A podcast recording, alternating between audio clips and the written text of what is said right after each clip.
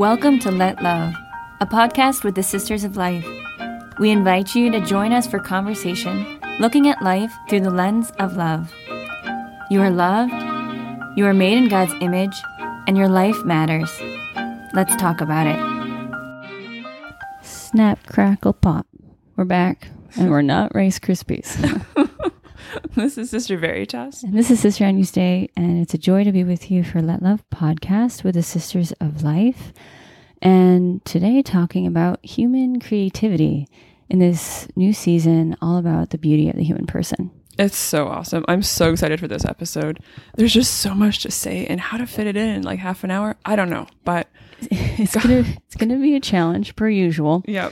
but worth a shot, right? Yeah. Looking at human creativity, this incredible capacity that we have as human persons, how to move from this deep center that God has inscribed in each of us to co-create with him, to participate in creation and acting towards bringing new things to life as we collaborate with God. It's amazing. It's amazing. You know, I was thinking a lot about this recently because I was in airports recently and, doing some trips.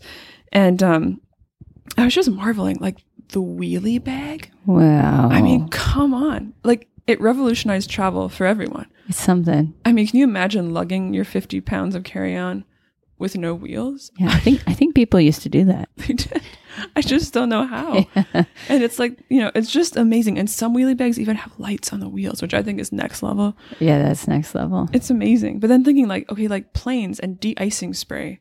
Amazing. Mm-hmm. Like who'd have thunk? Mm-hmm. You know, like I just recently saw someone who had this thing, this contraption that you put on your book, like when you're reading and eating at a meal, and it like holds the pages open.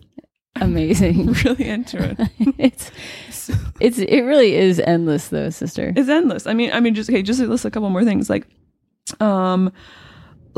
the Trappist monks, their chasubles that they make for mass, like these turtle garments, amazing. Stunning. The fact that they can make like, well, other people make like dandelion tea thing with chicory, but it actually tastes like coffee for people who can't drink coffee like myself. Mm-hmm. Amazing. Mm-hmm. Also, just two other shout outs. Butter. Yeah. Like who invented butter? Like who discovered that cream could become butter? My personal theory is that someone was doing a butter dance, like cream dance, and just shook it a long time, and butter came up, and it became butter. It's not historical accuracy. It's my guess. Your hypothesis. Right.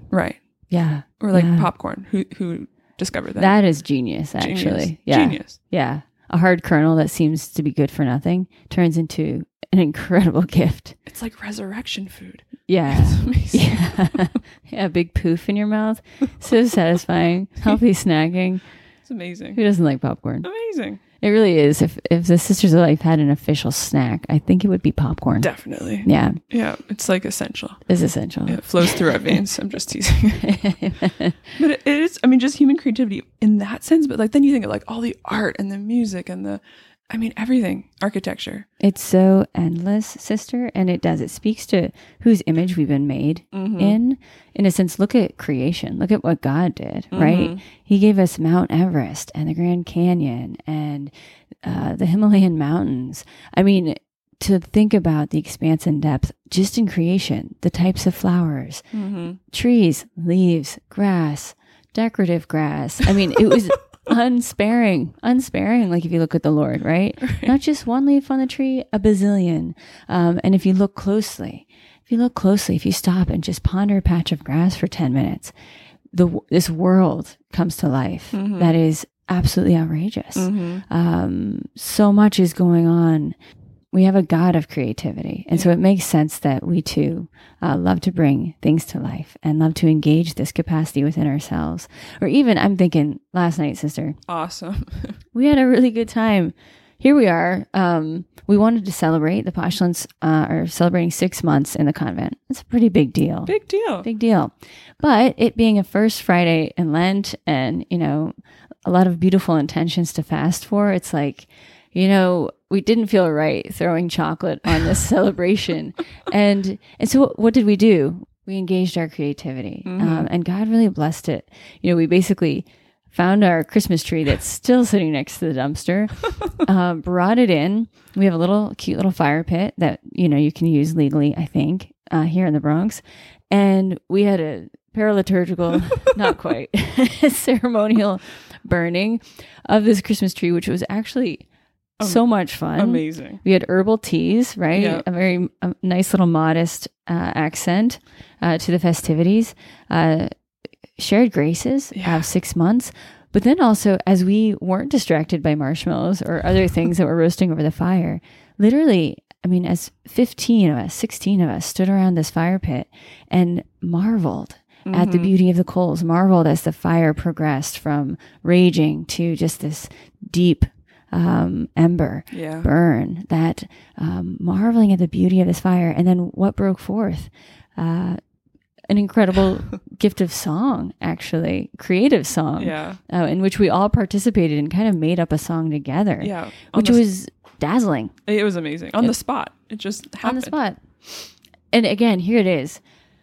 God is the source of all riches and, in a sense, poverty, vulnerability, opening ourselves up to this God of creativity. New life is born. Yeah. And I think that's the mystery that we're going to unpack today. Yeah, it's true. And each person doing their piece and their part and like contributing from their heart uniquely. Mm-hmm. It's amazing. It's amazing. Yeah. Gosh, sister, should we kick it off with a prayer? Yeah. Do you want to lead us? I would love to. And actually, I have a special prayer for us today. I want to read an excerpt from a beautiful poem that St. Teresa of Avila wrote. It's called In the Hands of God. And it's stunning, and I think it puts us on the on-ramp to untapping the power of human creativity. Awesome. In the name of the Father, and the Son, and the Holy Spirit. Amen. Amen. I am yours and born for you. What do you want of me? Yours, you made me. Yours, you saved me. Yours, you endured me. Yours, you called me. Yours, you awaited me. Yours, I did not stray. What do you want of me? Good Lord, what do you want of me? What is this wretch to do? What work is this, this sinful slave to do? Look at me, sweet love, look at me. What do you want of me? Give me wealth or want, delight or distress, happiness or gloom. Give me, if you will, prayer, or let me know dryness and abundance of devotion, or if not, then barrenness. In you alone, sovereign majesty, I find my peace. What do you want of me? Give me then wisdom, or hunger and famine, darkness or sunlight, move me here or there. What do you want of me? Calvary or Tabor give me, desert or fruitful land, as Job in suffering, or John at your breast, barren or fruited vine, whatever be your will. What do you want of me? Yours I am, for you I was born. What do you want of me? Amen. In the name of the Father, Son, Holy Spirit. Amen. Amen. That was really profound. Yeah, it's a beautiful poem, prayer, really, you know, and you can really pray it deeply. But I think as we step into this arena of human creativity, this is the posture and this is the key to stepping into it fruitfully and unlocking it, that we're in the hands of God and looking to this God and saying, what do you want of me? And whether we're, yes, in a time of abundance or dryness, we're at Calvary or we're standing before our risen Lord, whatever mystery is unfolding in our life, we can find him. And we can find fruitfulness in and through him. And we can find ourselves in the hands of God. Mm-hmm. And this is a posture of faith that can draw us into the heart of who we are and can allow us to live courageously from the heart. And I think that's kind of an important first stop as we think about human creativity and having the freedom to live from the heart of of who God made us to be. And I think life can be tough. It can be really hard to find courage to give from that place or to tap into that place. But the Lord's there, and He wants us to live there with Him, and He wants to unleash incredible beauty and gifts forth from that place with us. So yeah, a bold prayer to kick us off, but I think important as we ask this question, because I think if we don't ask it in the light of God and who we are in Him and human vocation as we see it from His heart, we might miss something. Yeah, it's so true. It is so powerful, sister. And even as you're speaking in the question of like, what is creativity? Kind of jumping from that, like you think, it's like God, you know, in John 1, right? He talks about in the beginning was the Word. And then he talks about how without Him, there was nothing made that was made, right? Everything flowed through the Word. And so, in a sense, all our creativity, true creativity, comes from God, flows through us, right? He is divine beauty flowing in and through us. And that's part of what actually it means to be made in the image and likeness of God, to be able to participate in His divine creativity. It's amazing. And actually, you think that's why, that's why the devil goes after culture. That's why the devil goes after music and art, because it really is an expression and a reflection of God and His beauty and goodness. And the devil can only twist and distort. He can't create, but we can. It's amazing. So actually the power of creativity, but also actually the necessity and the responsibility of human creativity and the sheer fun of it too. You know. Amen, sister. Oh, that is so powerful, actually. Well, and even to think of that our lives, in a way, are like a canvas. And we talk about how John Paul II put forward that we're entrusted with the task of crafting our life, allowing God to make of it this masterpiece. And yes, allowing God's beauty to be revealed in and through our very lives. And that He wants to do that through our unique personalities, our charisms, which will be unique, our gifts, our strengths, even our weaknesses. God uses all of that. And I mean, so many through the centuries have talked about this reality. I mean, Tolkien, our dear friend, you know, he called it subcreation, right? Other artists I've heard speak of it as co-creation, this capacity to create. And we know that in creativity, as you're saying, something mysterious happens. And it's not so mysterious, but it is, because it's like God is acting in and through my gifts, my yes, to bring forth something that is new, that is beautiful. It's pretty incredible. It is. Actually. It is. And it's the experience of like, you touch God in it. Like, it's like, it communicates the life of God. And I don't know if you've had this experience, but just like being inspired to write something, or like a piece of poetry or something. And it can be a moment of like, wow. Yeah. And it's like, it's not like you're glorifying your own. It's like that wasn't me. Like that came from my pen, but that was, I experience God in that when I read that. It's this amazing, powerful thing.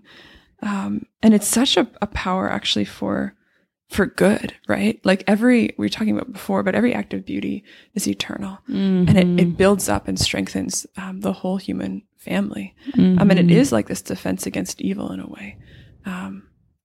It's really, really powerful, and it actually allows us to become more human. Yeah, sister. Yeah.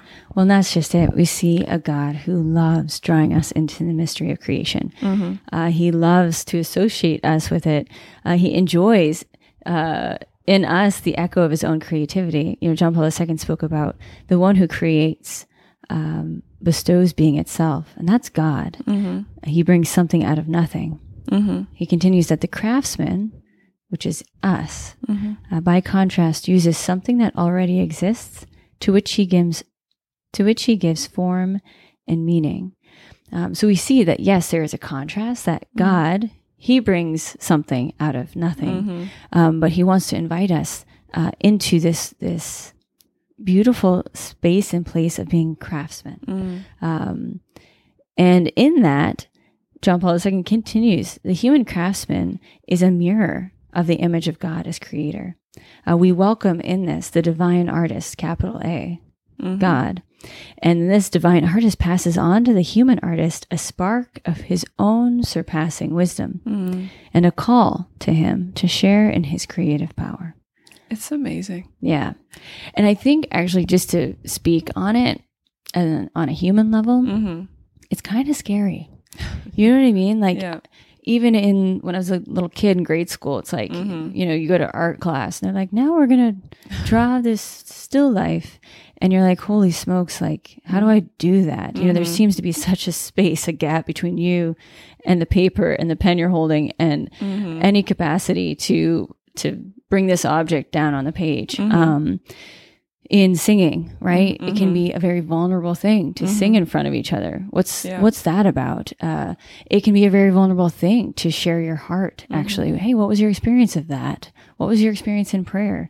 It's a vulnerable thing, actually. And I think just to acknowledge that this is a stepping out. It is an act of faith in God. It is an act of faith, actually, in our own dignity, in the beauty that we trust God inscribed within us, because I don't know about you, but it doesn't always feel obvious. It's like, you know, we don't always feel awesome, but we continue to dare in this dialogue with our Creator ultimately, and welcome Him to basically uncover what we wouldn't know is there unless we give Him permission. And so there's a risk, there's a vulnerability, there's a dare in this.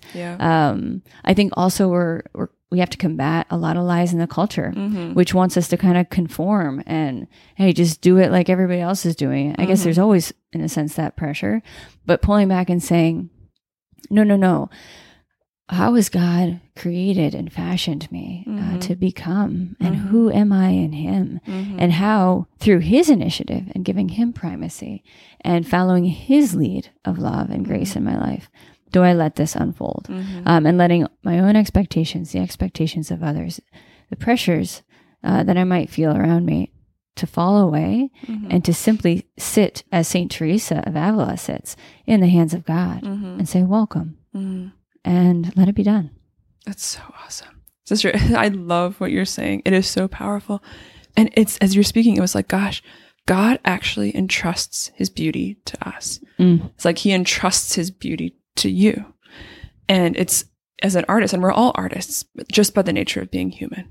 And actually, how is He calling me to radiate that, to express that, right? It's like this sort of call to like a mini incarnation of sorts.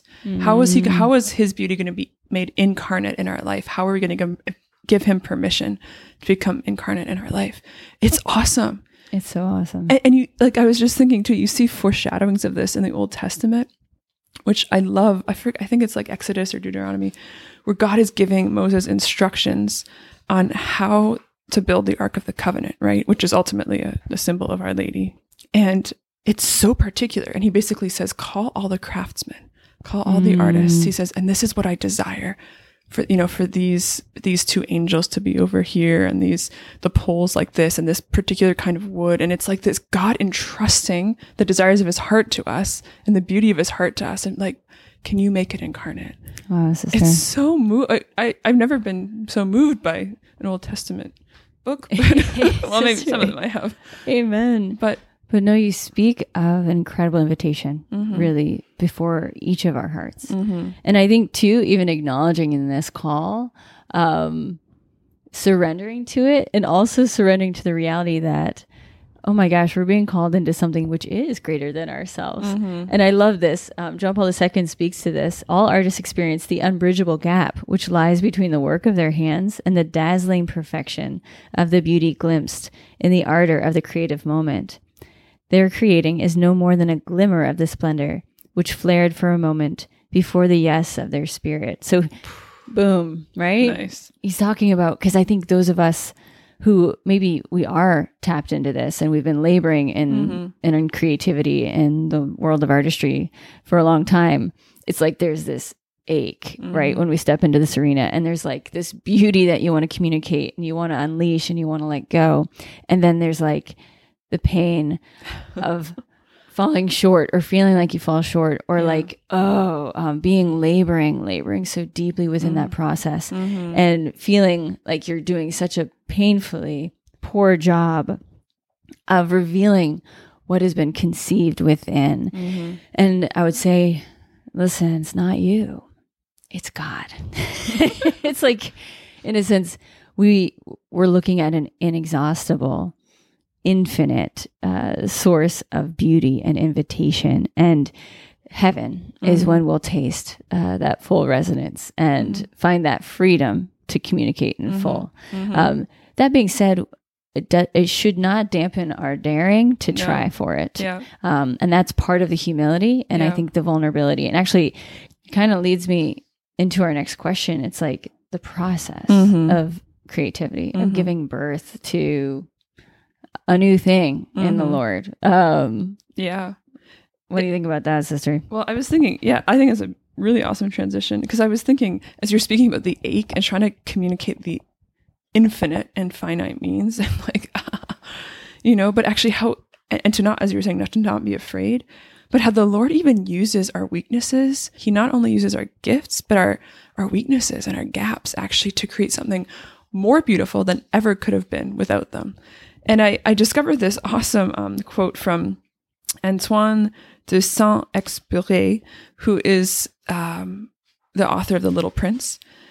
Cool. Yeah. And I know you like him. I too. It's compelling. Yeah.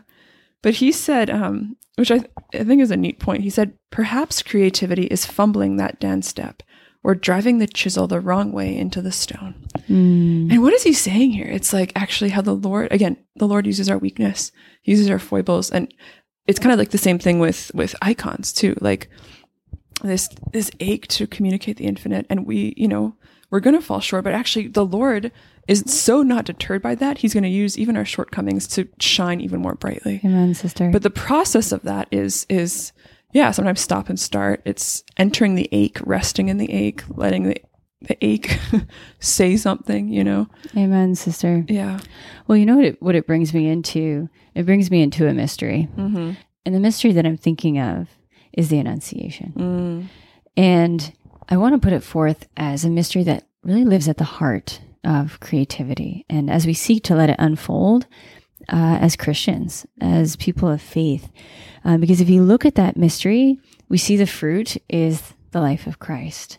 And yet we also see the process is that of incredible surrender, vulnerability, and humility. We also see that it's personal. And again, just to like splash a little color in this reality, like if you think about the gospel of the Annunciation, right?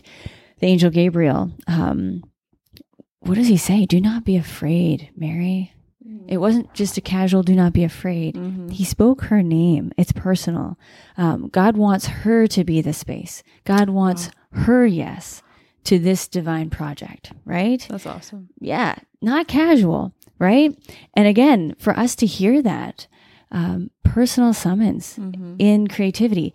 And here she is. What was her response to this? Like, how can this be? And this is often the reality that we are confronted with when there's an invitation to creativity. And it could be anything. It could be big. It could be small. It could be making a card. It could be singing a song, but it could also be like mothering a child. Like, doing that creatively and doing that with God. I mean, this can be applied to anything in any dimension of life.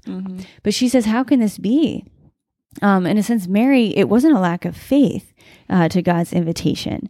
She's asking basically God, okay, but what are you going to do about some pretty evident difficulties here, right? How can this be? And looks to him in faith, basically, how will you provide then? Here's my faith. Here's my yes. How will you bring about what is, and what she experiences in herself, not possible for me alone?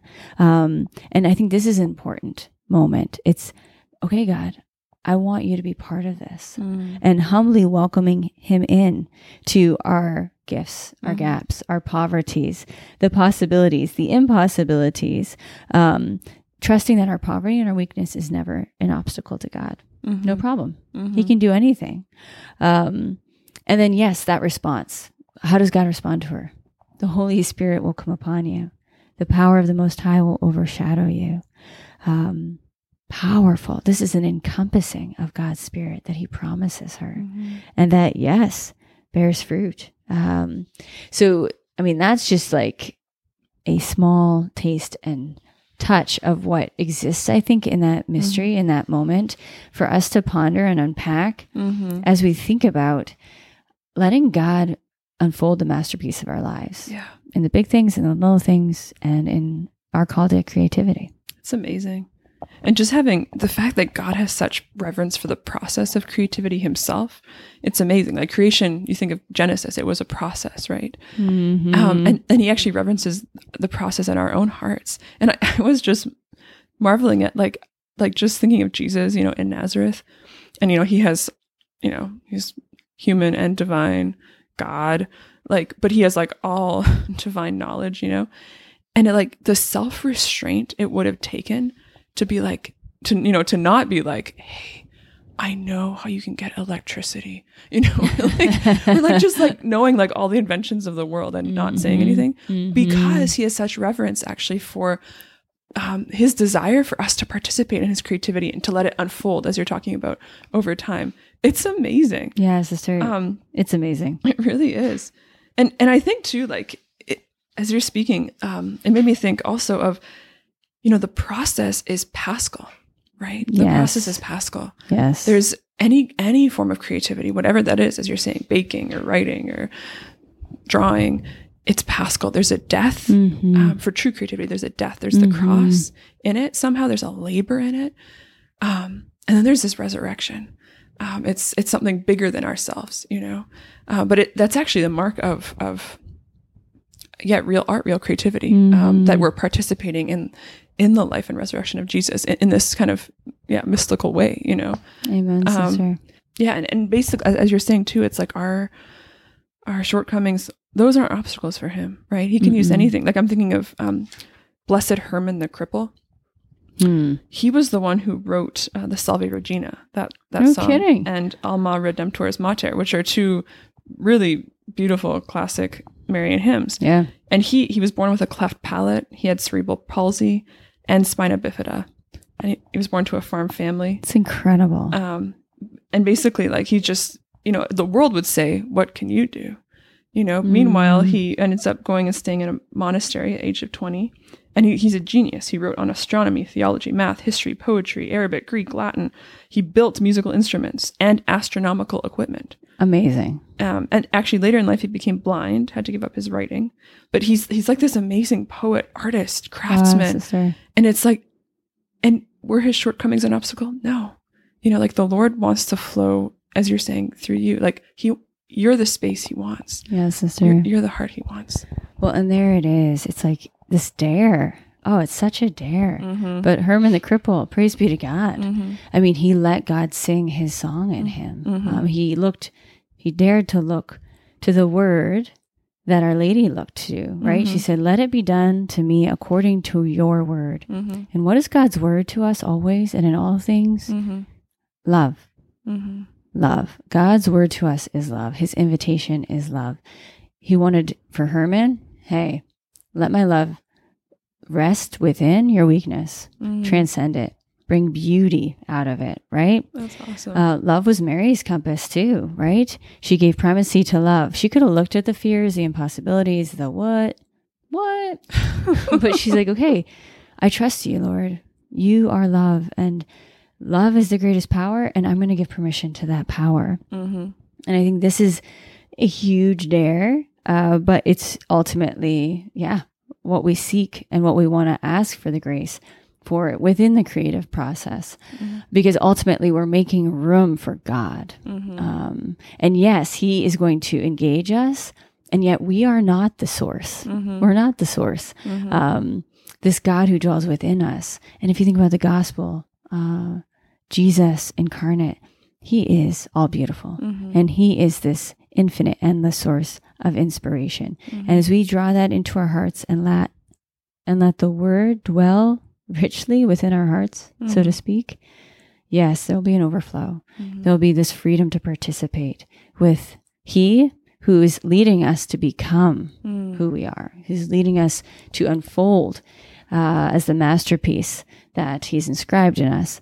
But it does, it takes us it's gotta eat some humility. Yeah. Let it be done. Mm-hmm. Surrender, let go. Mm-hmm. It hurts, but it brings us to life. And what you're saying, this Paschal mystery. Mm-hmm. Mm-hmm. But I wonder too, sister, it's like, all right, like what's the fruit? Mm-hmm. What's the fruit? Like, why is this a compelling thing to tap into and engage and live out of ultimately in vocation, in work, in relationships, in artistic endeavors, whatever. Yeah. I mean, I would say, authentic creativity, engaging in that, it draws us into the very life of God. Wow. And it actually makes us more ourselves. And it draws us into the Paschal mystery. It draws us into the death and resurrection. But we can taste actually the freedom. We can taste the freedom in your own life. You can see the fruits of it. I can attest, I witness myself of like, because I think there can be times of drought in terms of artistic endeavors or things like that. But actually but opening ourselves to listen to what he's doing and listen to his promptings. And like when we let that kind of flow through us, I notice the difference in my life. Amen. I notice a difference in my life when I'm like listening and engaging what he's giving. It's like this, a freedom, a deepening of my identity. Mm-hmm. My prayer life is richer. Yeah, it's powerful. It's very powerful. Mm-hmm. Well, and I hear you saying it's not just the external fruit that we're looking for or that we gain. Mm-hmm. It's this interior fruit that we actually participate in the life of God. We become who we are. We rest more deeply, knowing that God's in charge and that we're being led and that we don't have to kind of make up life. We can actually like fall in love with it. Mm-hmm. And that's a real invitation and a real gift that exists for us. But I also think we see this in the lives of the saints. Mm-hmm. We see this in the great artists of our time. We see this in the beauty of any life that actually has given primacy to love, in a sense, being the source of their yes and of their pursuits. I don't know. There's one person that comes to mind in particular that I just learned about. Cool. Who is he? Well, I was reading about this man named Wilson Bentley. Cool. Yeah. And well, here we go. It's actually in this book, which I would recommend to everyone. It's called Unrepeatable, and it's by Luke Burgess and Joshua Miller. And it's an incredible book, actually. So it's called Unrepeatable, Cultivating the Unique Calling of Every Person. Mm. And this book really taps into what John Paul II proposed in his own human anthropology, that each of us is made with this unique inscape, so to speak, this unique call and way of giving of ourselves and loving in a way that is true to us and true to how God made us. And so they highlighted this story of a man, this Wilson Bentley, and basically from an early age, Wilson became very captivated by snowflakes. So he grew up in Vermont, and eventually he would try to catch them and look at them. But eventually he learned about this new thing, which was a microscope combined with a camera. Cool. And he was like, okay, I got to get this, right? This is going to unlock the mystery of snowflakes, which totally captivated him. Like this was like seized his heart, and I think we can all think about these things that seize our hearts.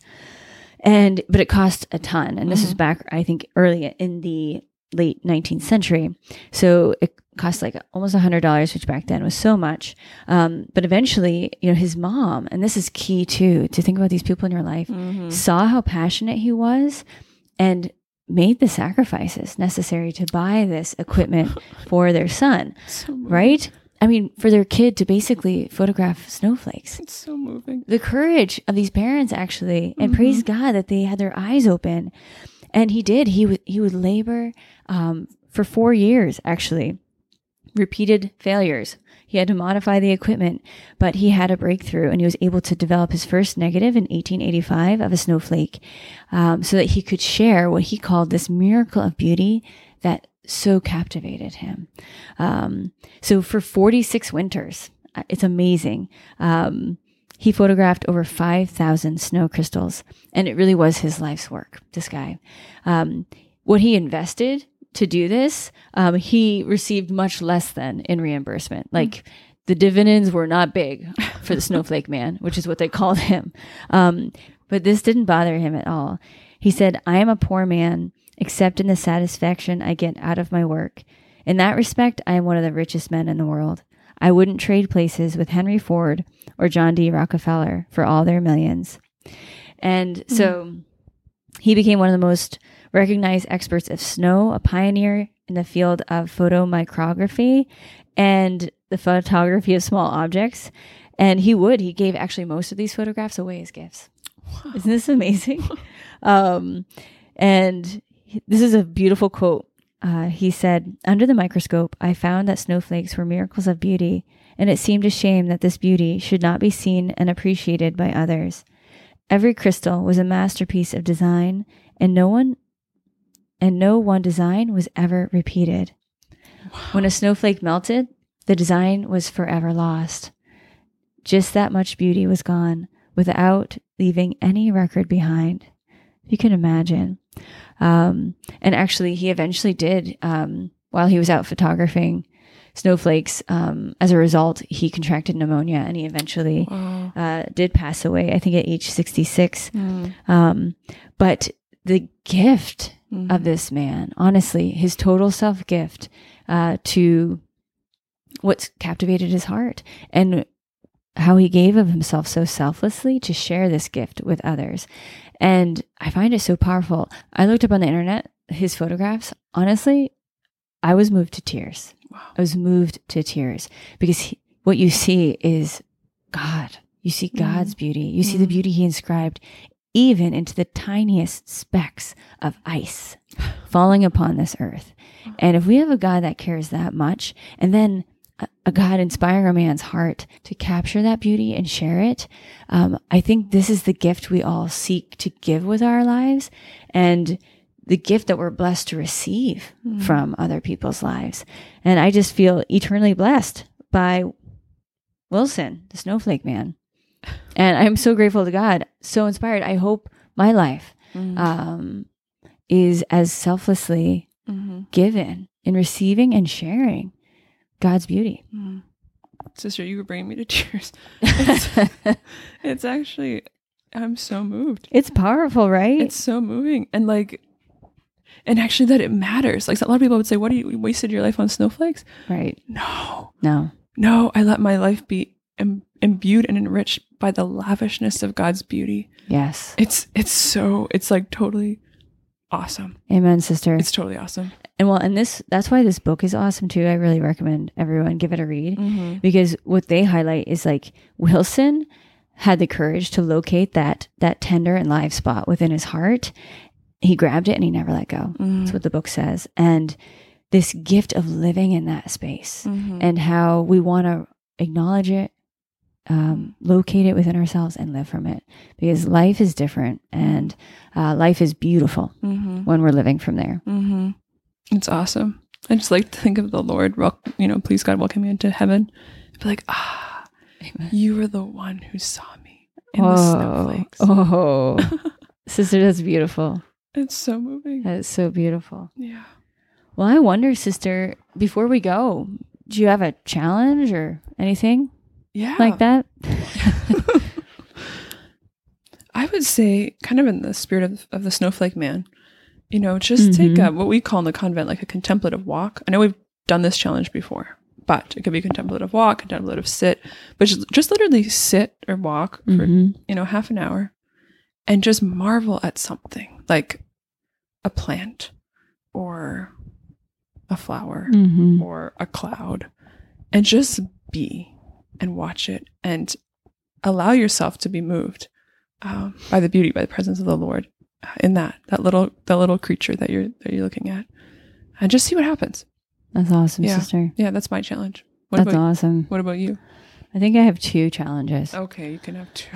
Yeah, well, sort of. The first challenge is a repeat on definitely read the book Unrepeatable. Mm-hmm. I know for me, I was like, oh my gosh, praise be to God, someone's acknowledging this space. Mm-hmm. And the courage it gave me to acknowledge it within myself and then to identify it and then live from it. It just, yeah, brings gift upon gift to mm-hmm. life. And mm-hmm. actually understanding the unique gift that you are in God is just huge, and it's a huge blessing.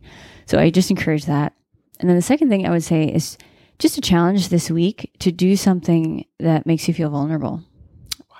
Yeah. That's a good one. And whether that's in craft, whether that's in a relationship, whether that's in prayer, mm-hmm. To lean into that space where you feel vulnerable or where you're like, I'm just going to back away. No. Mm-hmm. Lean right in, particularly where you sense God is inviting you mm-hmm. to lean in and be vulnerable.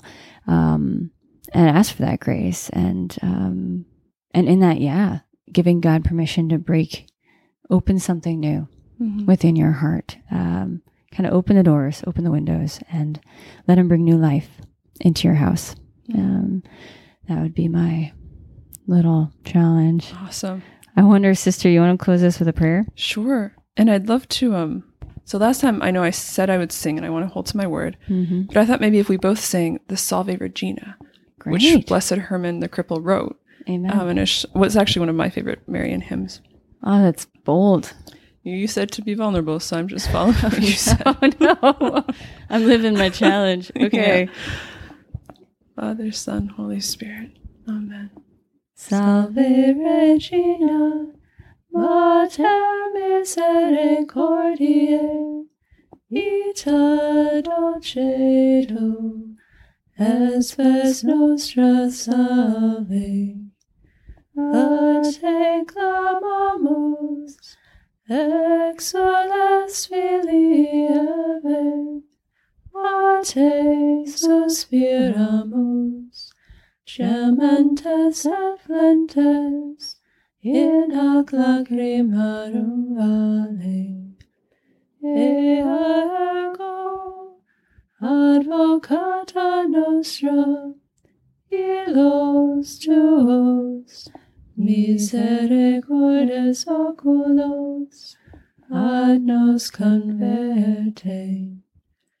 Et Iesu, benedictum fructum ventris tui, nobis, post hoc exilium, Ostende, O clemens, O pia, O dulcis Virgo Maria. Father, Son, Holy Spirit. Amen. Amen. God bless you all. We're praying for you. Be well. See you next time. This was Let Love podcast with the Sisters of Life, a religious community of women consecrated for the protection of the sacredness of human life. Be assured of our prayers and learn more at sistersoflife.org.